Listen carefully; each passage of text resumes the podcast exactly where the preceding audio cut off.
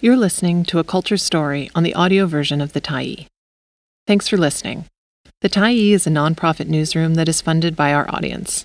So, if you appreciate this article and you'd like to help us do more, head on over to support.thetyee.ca and become a Tyee builder. You choose the amount to give, and you can cancel at any time. Vancouver Life on Dreamy Film. By Christopher Cheung, November 10, 2023. Alfonso de la Cruz started doing photography when he became a dad, which meant that he was wandering Vancouver with a camera in hand while his infant daughter was strapped to him in an ergobaby carrier.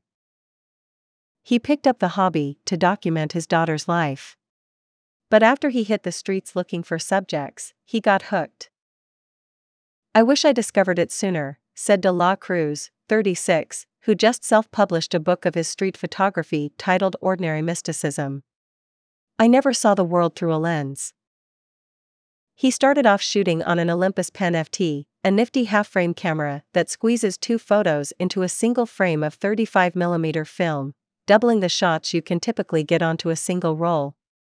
De La Cruz has since found his tool of choice in the legendary Rolleiflex, which shoots on 120mm film, much larger than the standard 35mm. The pictures are incredibly fun and funny to look at. There's nothing pretentious about them, just Vancouverites having picnics, playing chess, riding bikes, tanning at the beach, strolling the Granville Strip. A dude doing a handstand on a fence? A lady guzzling a large bottle of orange Perrier in the middle of the sidewalk? Why not?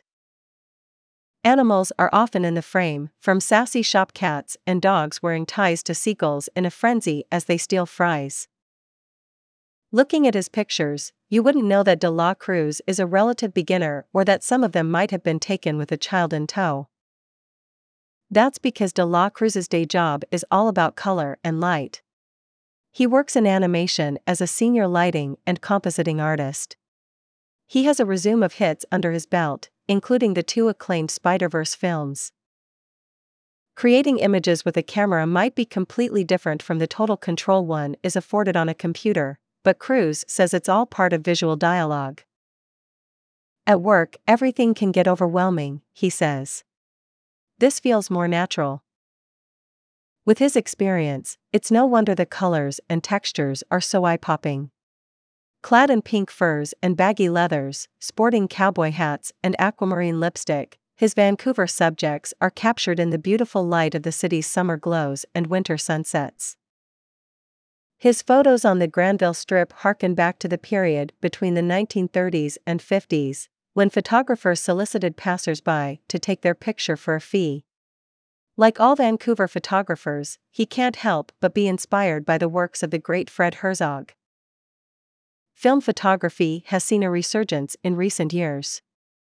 CBC reports that it's fueled by a love for all things analog, like vinyl, but the availability of digital tools has played a part too scanners, post processing software, platforms like Instagram for sharing and socializing, and hundreds of young YouTube enthusiasts reviewing gear and film stocks created long before they were born. Thanks to these tutorials, De La Cruz has moved on from availing himself of the photo processing services at London Drugs, like many locals. He now develops his film at home in his kitchen.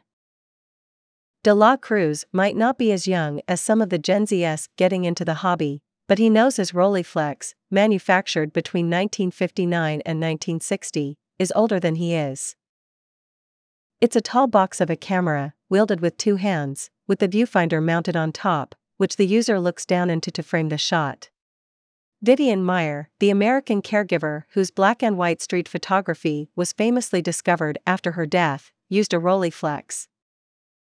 With his camera in need of repair, De La Cruz connected with local legend Horst Wenzel, who used to work for the German Rollei camera manufacturing company before moving to Vancouver and becoming a beloved camera technician and fixture in the local photography community. He retired but still fixed cameras in his basement in Dunbar, said De La Cruz. I took this camera to him and he overhauled it, said, It's going to be good for 30 more years. De La Cruz's camera, like many others that Wenzel repaired, would outlive the man himself. Wenzel died earlier this summer at age 84.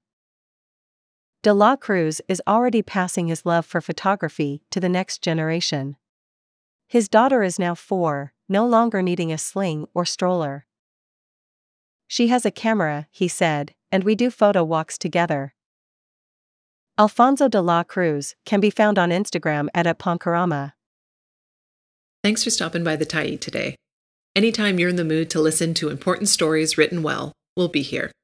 And if you'd like to keep independent media going strong, head over to thetyee.ca and click on the Support Us button to pitch in. Finally, big, big thank you to all of our Tyee builders who made this story possible.